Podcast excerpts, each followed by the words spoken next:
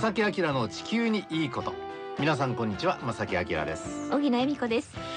えーこの4月からスタートしたこのね正木明の地球にいいことなんですがこの番組はですね私気象予報士正木明がまあ私たちが住んで非常にお世話になっているこの地球この地球の環境についてですねこの番組のタイトルでもあります地球にいいこと。これをキーワードに、えー話を進めていこうという番組なんですが今日はですね、まあ、5月の6日ということで、えーゴールデンウィーク最終日。はい、どうですか？いい感じで過ごせてますか？もうお片付けに没頭しております。そういうタイミングでもありますよね長期的なお休みっていうのははい、ね、私たちはそんなあの休日ですが、まさきさんはどうですか？僕はあの別に特に祝日が休みとかね、はい。あのないので月曜から金曜日まではまあ朝のね他局ですが、はい。番組に出て。そうでしたといね。うことになっておりますす。が、はい。はい、えー今日のねこの地球にいいことはですね、はい。少し素敵な場所をご紹介させていただきたいと思います。そうですか。はい。実はこの場所というのは地球温暖化と非常に関係があるというか関係が出てしまった場所なのでね、えー今日もですね午後1時半までお付き合いくださいこの番組は公益財団法人兵庫環境創造協会の提供でお送りします。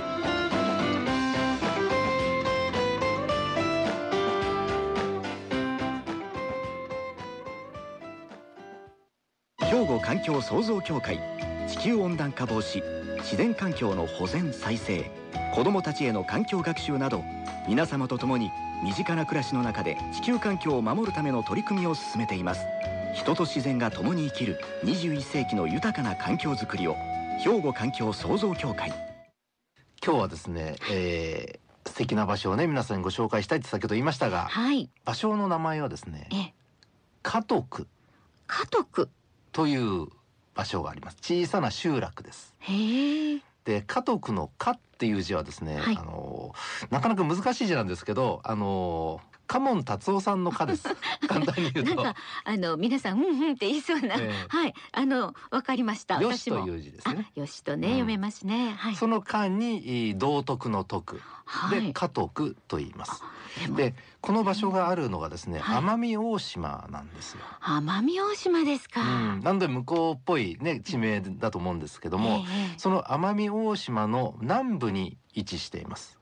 で奄美空港ね関空からのアクセスあるんですけども奄美空港から南へ大体車で1時半1時間半ぐらいあ結構走るんですね結構な山道を通っていかないとこの場所には行きつけない。はいそういう場所だからこそ人工物が全くない自然のままの砂浜が残っている場所なんです。私あの奄美大島自体は行ったことがないのでうん。わからないんですが想像するにあたってはそんな感じですよね。なんか人もいないんじゃないかみたいなイメージはね。ね。でもね、はい。あの例えば南西諸島沖縄とかあの辺りも含めて本当に自然のまま人工物のない砂浜っていうのは結構ねもう今や全国的には珍しくなってしまってるんですね。あまり見ないですよねどこそうなんですよ。少しだけテトラポットが入っていたりとか護岸がねあの遊歩道で固められていたりとかそういうビーチがほとんどなのに対してこの家督の浜というのは本当に手つ手つかずの自然が残っていると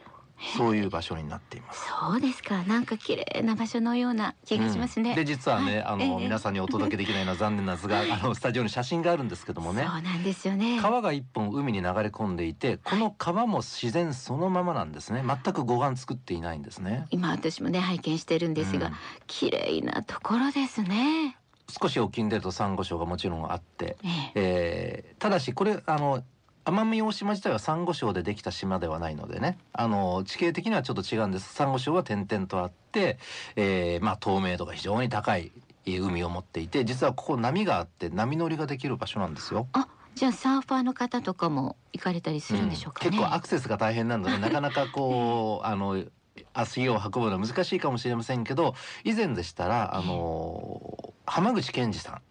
俳優の彼サーフィンするんですけども、はい。あの方が行かれた DVD などが発売されていたりします。じゃあ知る人ぞ知るうん。なんかスポットなんですよね、ときっと。ね。多分海にね、ねあのサーフボードをまたがりながら海に浮かんでたら、うんそこが見えるみたいなね。う。わあ綺麗。本当に綺麗な場所なんだそうです。ちょ。っと行ってみたい気がしますけれどもね。でそのような自然が残ってる場所で、はい。実はねどんなことがあの現地ではね今までこうね自然の流れとして起きてるかというと青ウミガメ赤ウミガメの産卵場所、はい。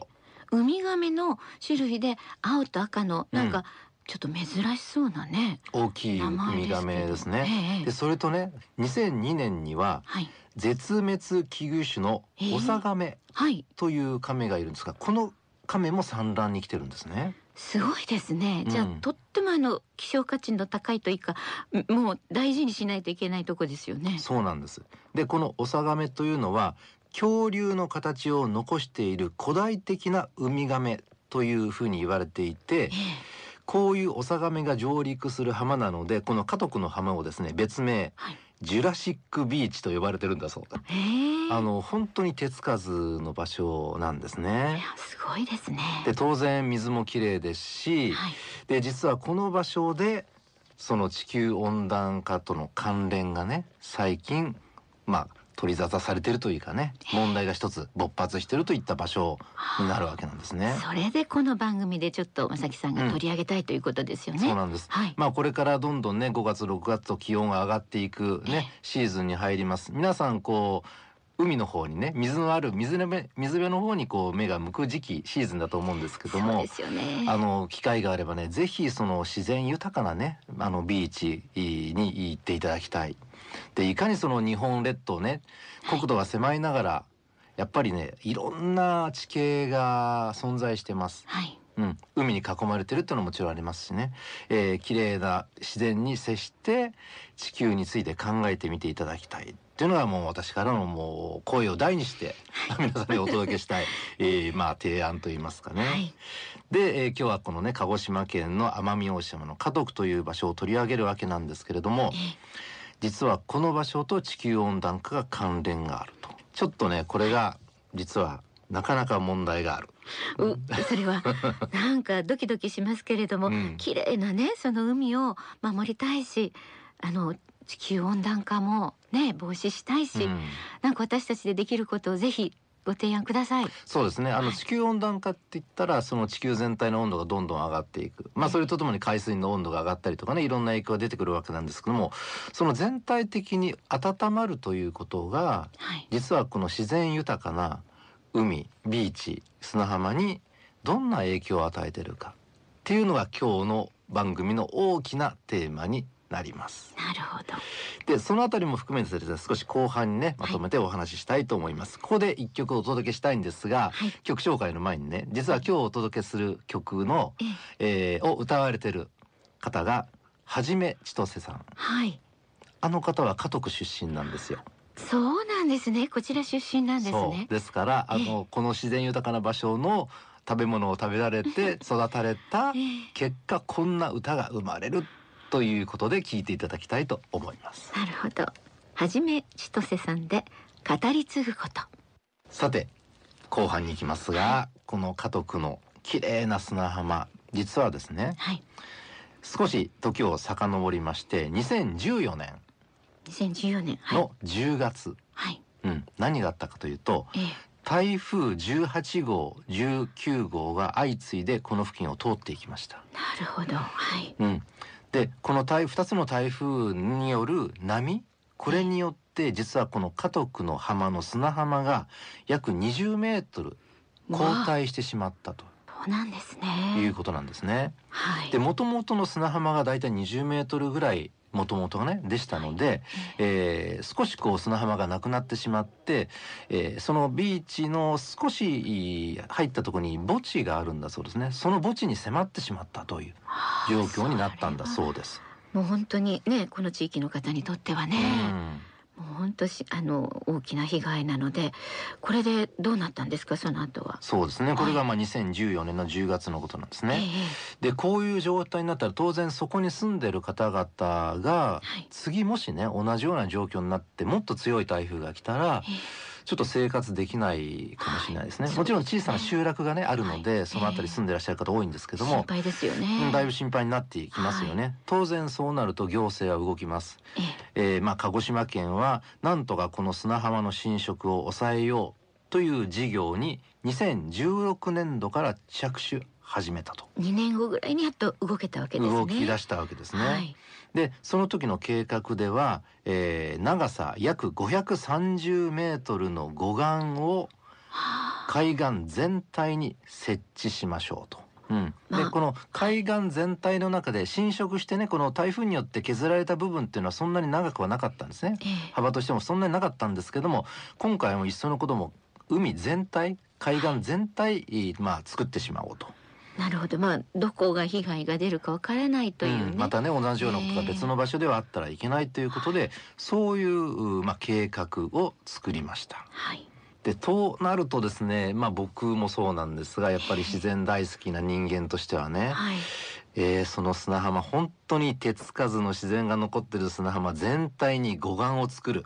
これはどうなんでしょう？と思いますよね。そうですよね景観がガラッと変わるのと同時う、に、やはりあの自然を壊すことには間違いないうん間違いないですね。まあ壊すというまあ言い方ももちろんできますし、自然なのでねそこにもちろん人は住んでるので、はい。その人を住んでる人を守るために自然をある程度まあ手を加えてまあ防災対策というかな。えいい言い方をしたらね。えええそれはやっぱり必要にはなってきますね。すね。ここ実はええ非常に難しいところですようんね。本当ですね。もちろん必要性はあると思うんですが、うん。あの私実はちょっと私も海が好きなもんですから、はい。い、ろんな島に行ったりとか、まあ、うん。海外もそうなんですけど、うん。そこに生息している植物があるじゃないですか、えあの結構そういう、まあ、草木ですね、えうん。そういうもので自然のあの防災になってたりして、うん。実はそこを強化する方がいいみたいな話も聞いたことがあるのでうん。一概にこのなんかこうすぐ何かを作ってしまうっていうのは私もなんとなくこう疑問を抱くことは最近あるんですが、はい、それこそ地球にいいことって考えたら、ええ。その考えは僕は大正解だと思うんですね。なんでしょうね。人の命を守るために堤防を作る護岸を作るこれまあ話は単純じゃないですか。ええまあすごくわかりやすいわかりやすいですね。それさえ作ったらもう大丈夫だろうと。はいある程度なんでしょうね。科学的ないろんな設計をねして専門作る家がねわけですからね。専門家がして作るわけですからね。でもねこれも皆さんねぜひお伝えしたいんですですけども最近はね生態系をうまく利用した防災対策こちらにもね割と光が今当たってるんですよ。先ほどね正木さんがウミガメのお話しされたじゃないですか、うんやっぱりそういうあの自然の生き物の生息地でまたねあの産卵の場所でもあるってうん。聞くと、うん。そういう考えというかそういうことが何ええ。か自然の中にいっぱいあるんじゃないかと思うんですね大切なものが、そうですよね。そんな気がしてならないんですけどね。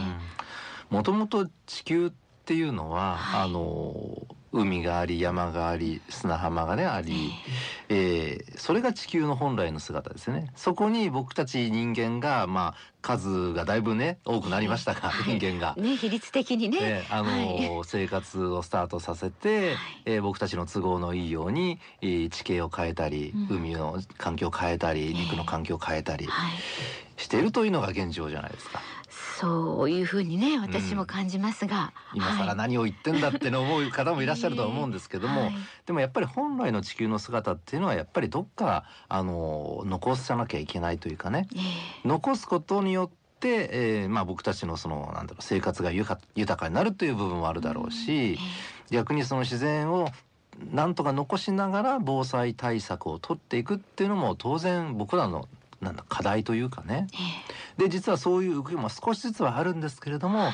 今日ご紹介するこの家督の浜では、まあ、護岸を作るという計画が今はい進んでいます。なるほど。ではい。当然地元に住んでいる方々は反対運動が実際起きています。あそうなんですね。うん、起きているんですね。うんで当然その住んでらっしゃる方が、まあ、ちょっとそれにねあの護岸工事について疑問を投げかけているということに対してやっぱり行政の方もね一応話し合いましょうということでいろいろ話し合った結果ですねはい。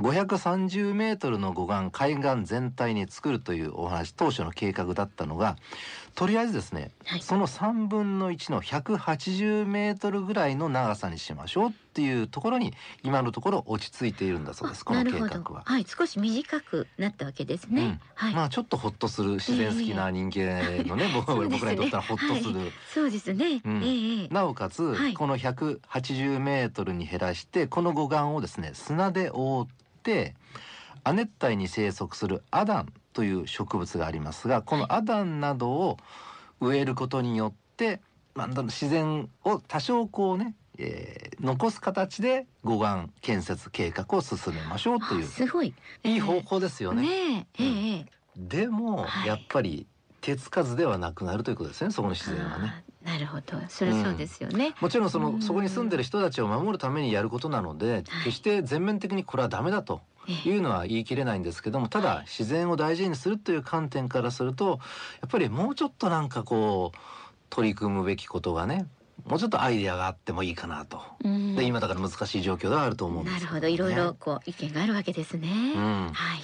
でそれとですねもう一つこれちょっと調べましたらこのね180メートルという長さの護岸を作るこの場所なんですよ。はいあの台風によって侵食してしまった場所ですね。あ被害があったからっていうことですもんね、その場所なんですが、はい。実はこの設置する場所がなんと2002年にオサガメの上陸した場所。なおかつ、はい。その他のウミガメが産卵するエリアなんですよこれが。そうなんですか、うあん、らそれはちょだっからとね台風による被害が出てしまったところとええ。本来守るべきウミガメたちのために守るべき砂浜と場所が一致してしまってるという悲しいまあまあ悲劇があるわけです。でこれがどういうまあことになるか今もちろん行政はそれを進めたい。そして反対運動も起こってる。なるで今多分これからいい方向に向かったら一番いいんですけどもね、ええ。あのそういう状況にこの家徳の浜奄美大島の本当に小さいビーチ家徳ビーチはそういう状態になってるということなんですね。なるほどで何でしょう。自然を守らなきゃいけない。でも人の命を守らなきゃいけない。はい。この論争の引き金が実は台風。はい。そうですよね。そうなんですよ。で台風も自然のものじゃないですか。はい。だから台風は自然にあるものなのでええ。これはもうどうしようもないですよ。僕たちはね。僕たちの力では台風なすなくすことはできないし。はい。でもここで地球温暖化とつながってくるんですけどもね。あそうなんですね、うん。あの地球温暖化が進むとはい。実は台風が強いまま日本付近にやってくる可能性が高まると言われています。なぜかというとはい。地球温暖化って地球全体の温度がどんどん上がりますよね。ええ。海水の温度も上がっていきます。うんうん。はい。暖かい海水って、えー台風の食べ物なんですね。簡単に言うと。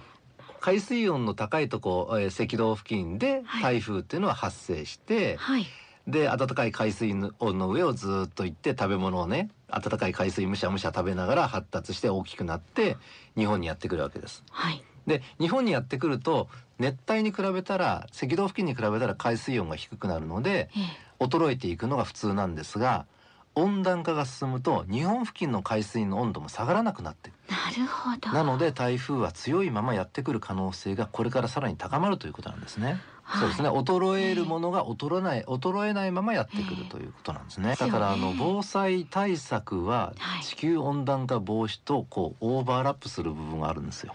そういう意味でも温暖化防止の取り組みというのはすごく大事。